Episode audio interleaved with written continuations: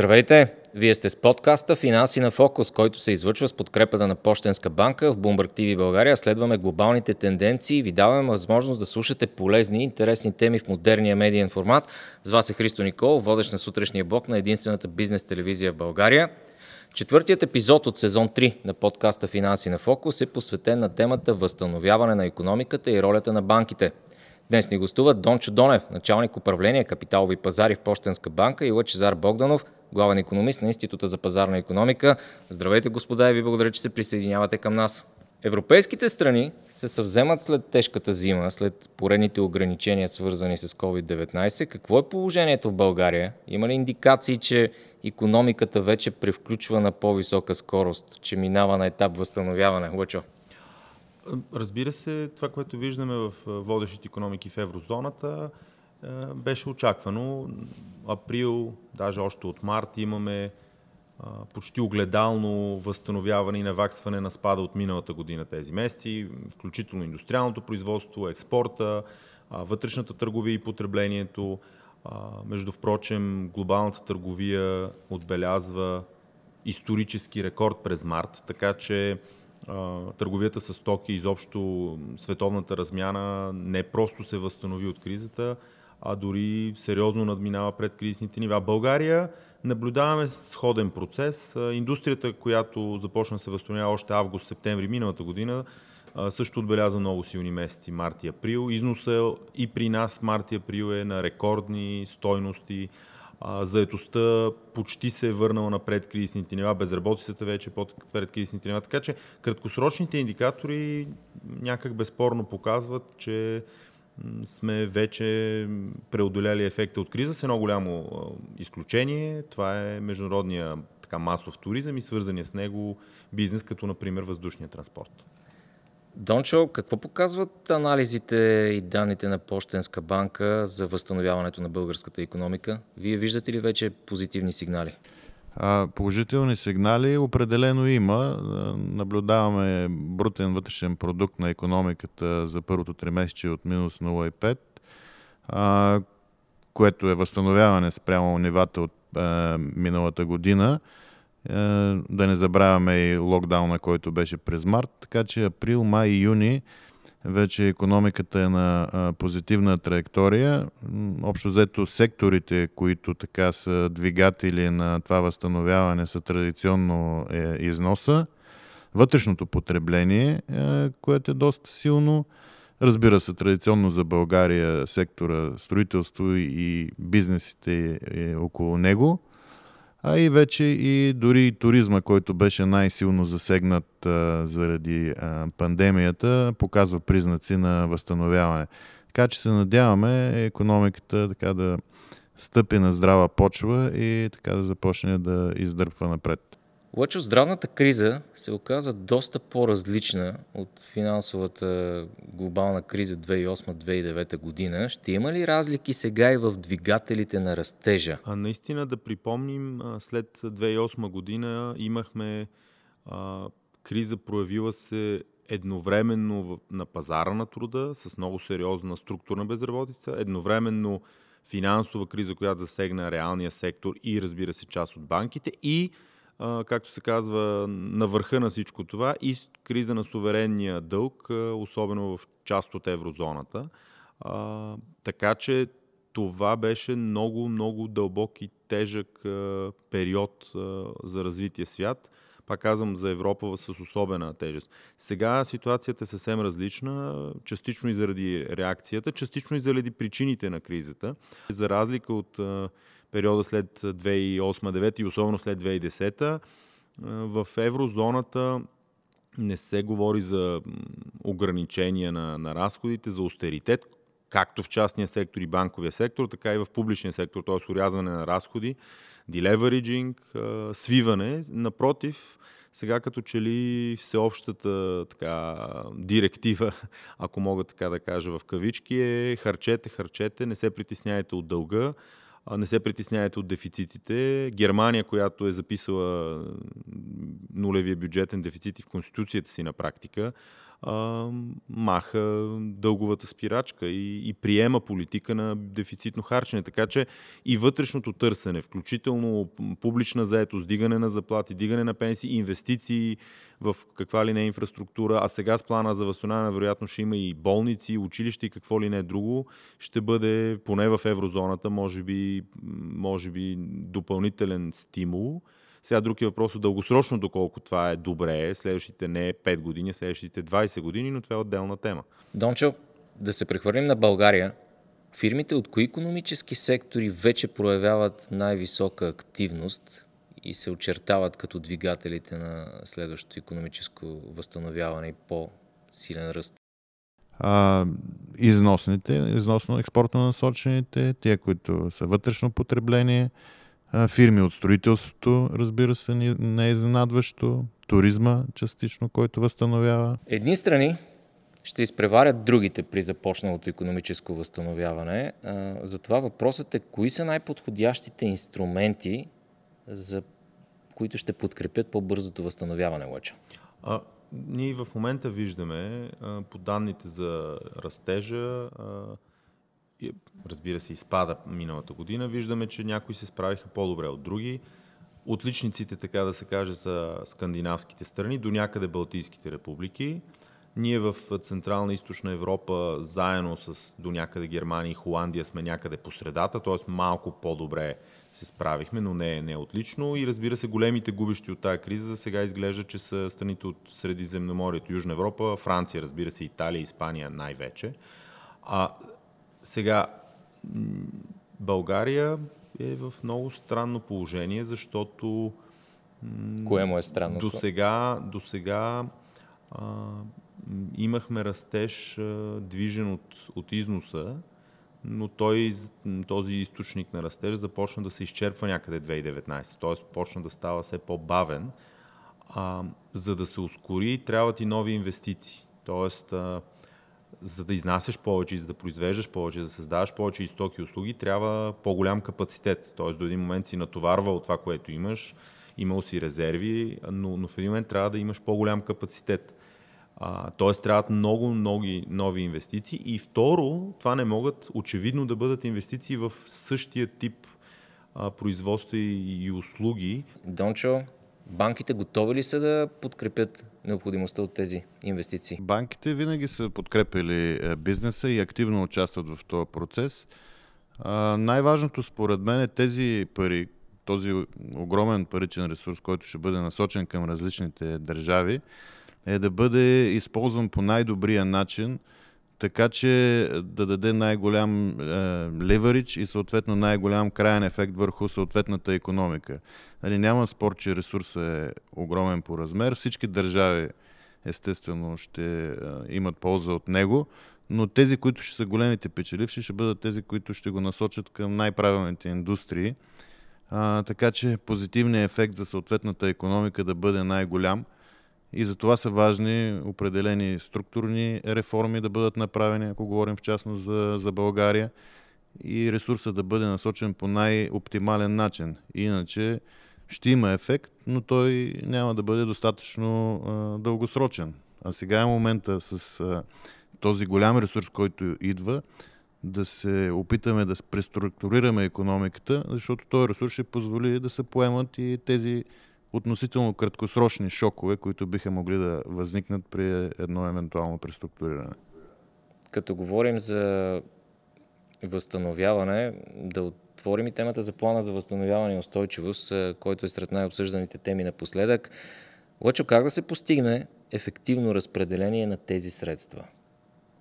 Ами, лошото е, че при нас като че ли той се разглеждаше като още още пари по оперативните програми. Тоест, някак, търсеше се някаква такава секторна справедливост, т.е. всеки да си запише нещо за неговия бранш, за неговия сектор, да няма недоволни. И може би в момента продължава, въпреки тази преработка, която, която служебния вице-премьер твърди, че прави и работи активно по нея. Там наистина целта трябва да бъде първо бързо вливане на този ресурс, т.е. не някакви проекти, които евентуално след 5 годините първо ще стартират, а такива, които са в по-напреднала фаза и гъвкави инструменти, които да насочат средства там, където те могат да бъдат мултиплицирани от частния сектор. Тоест, подкрепа за нещо, което води и влачи и дърпа за себе си още частни инвестиции, растеж, разбира се, заетост, но да отворим една скоба, ние трябва да излезем от 30 годишното мислене, че основната цел на, на, на някакви политики за инвестиции и бизнеса трябва да е заетост. Напротив, ние в момента вече имаме малко хора, а, трябва ни добавена стойност и, и, и технологична иновация. Дончо, банките пренастройват ли дейността си, подготвят ли инструменти, които да допълнят и да подкрепят тези проекти, които ще бъдат заложени в плана за възстановяване и устойчивост? Освен наличните програми, които бяха така за непосредствена и а, много бърза подкрепа на бизнеса, банките, разбира се, имат и други програми и инструменти за така осъществяване на партньорства с а, стартап компании, компании, които са насочени към иновативни технологии, иновативни инвестиции. А, Почтенска банка също не прави изключение, има подобен така хъб в партньорство с други институции. Така че това е важно да се е, намерят, да се стимулират, да се подпомогнат такива компании, които къде самостоятелно, бидейки само български или по линия на някакво партньорство с външни компании, да могат наистина да осъществят някакъв технологичен пробив, да имат такава насоченост и съответно тези средства, които ще бъдат привлечени по плана за възстановяване, да отидат в тези така важни, важни индустрии. А, сега ние забелязваме от нали, миналата и тази година а, спад в преките чуждестранни инвестиции. А, да, те са заместени от а, фондове от Европейския съюз, от нали, очакванията за средства по този план за възстановяване, но не трябва да обръщаме гръб, разбира се, и на преките чуждестранни инвестиции, защото това позволява влизането не само на капитали, което може би в момента не е чак толкова първостепенно, имайки всички останали програми, но, но те благоприятстват и на влизането на ноу-хау и а, така биха способствали а, това преструктуриране, за което стана дума на нашата економика и съответно насочването към иновативни технологични сектори. А, и да допълня а, също и извън плана за възстановяване, а, вече на дневен ред трябва да е дискусията как, когато се правят публични инвестиции, а, те да бъдат по някакъв начин свързани с бъдещ успех, който да е в партньорство с частния сектор. И давам прости примери. Ако имаме намерение да привлечем технологични компании в някакви сфери, най-често, най-често за тях е важно какво е състоянието на научно-изследователската инфраструктура и разбира се млади обучени хора, т.е. студенти, докторанти. С други думи, там логичното публично-частно партньорство е частният инвеститор идва и влага собствен ресурс в чисто бизнес начинанието си, но той очаква държавата да финансира, например, обновяване на лаборатории в университет. Защото това е ангажимента на публичния сектор, да се грижи за образованието и за, разбира се, за изследователската среда, включително с техника, сгради и така нататък.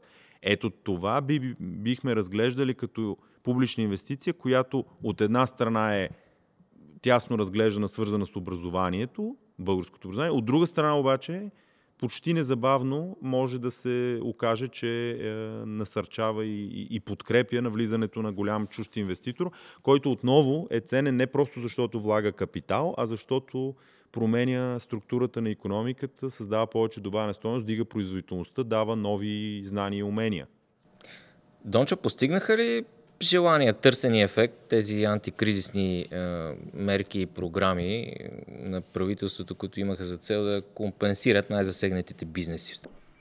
Ами техния, да, основен замисъл беше да смекчат в максимална степен този първоначален шок върху економиката, който нали, възникването на кризата доведе със себе си. И аз мисля, че те успяха. Тоест, много компании успяха така относително безпрепятствено да преминат през този труден период и така сега да стъпят на здрава почва и да продължат а, своето развитие.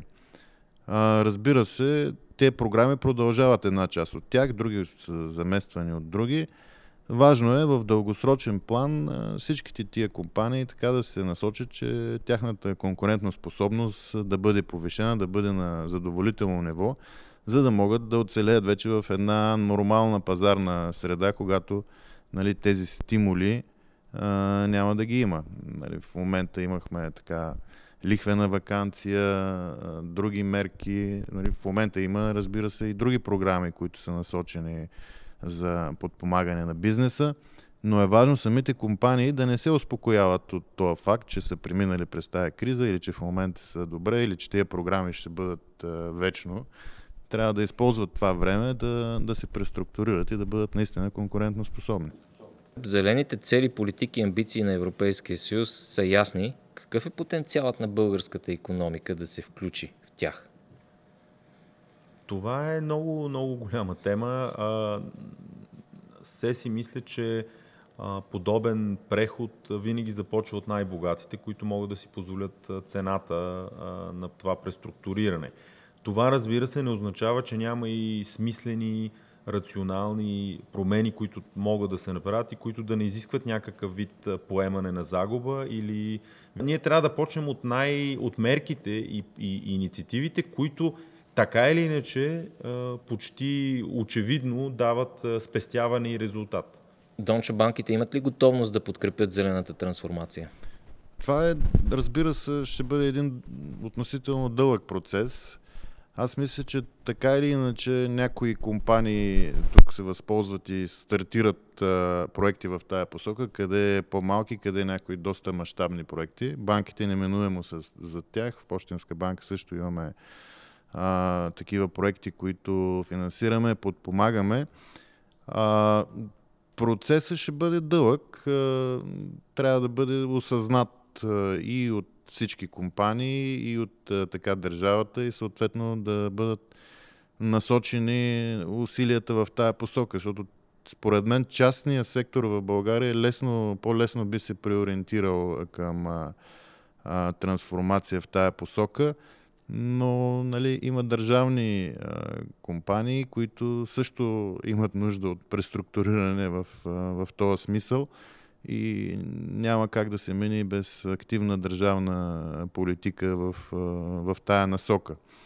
А, иначе рискуваме наистина най-развитите държави така, да направят първата стъпка, да ни изпреварят и ние да сме на, нали, на, на опашката в този процес, което допълнително ще направи економиката ни неконкурентно способна и съответно може да доведе до някакви, до някакви ограничения и неспособност на българските компании да така да бъдат равнопоставени участници и конкурентно способни на европейския пазар.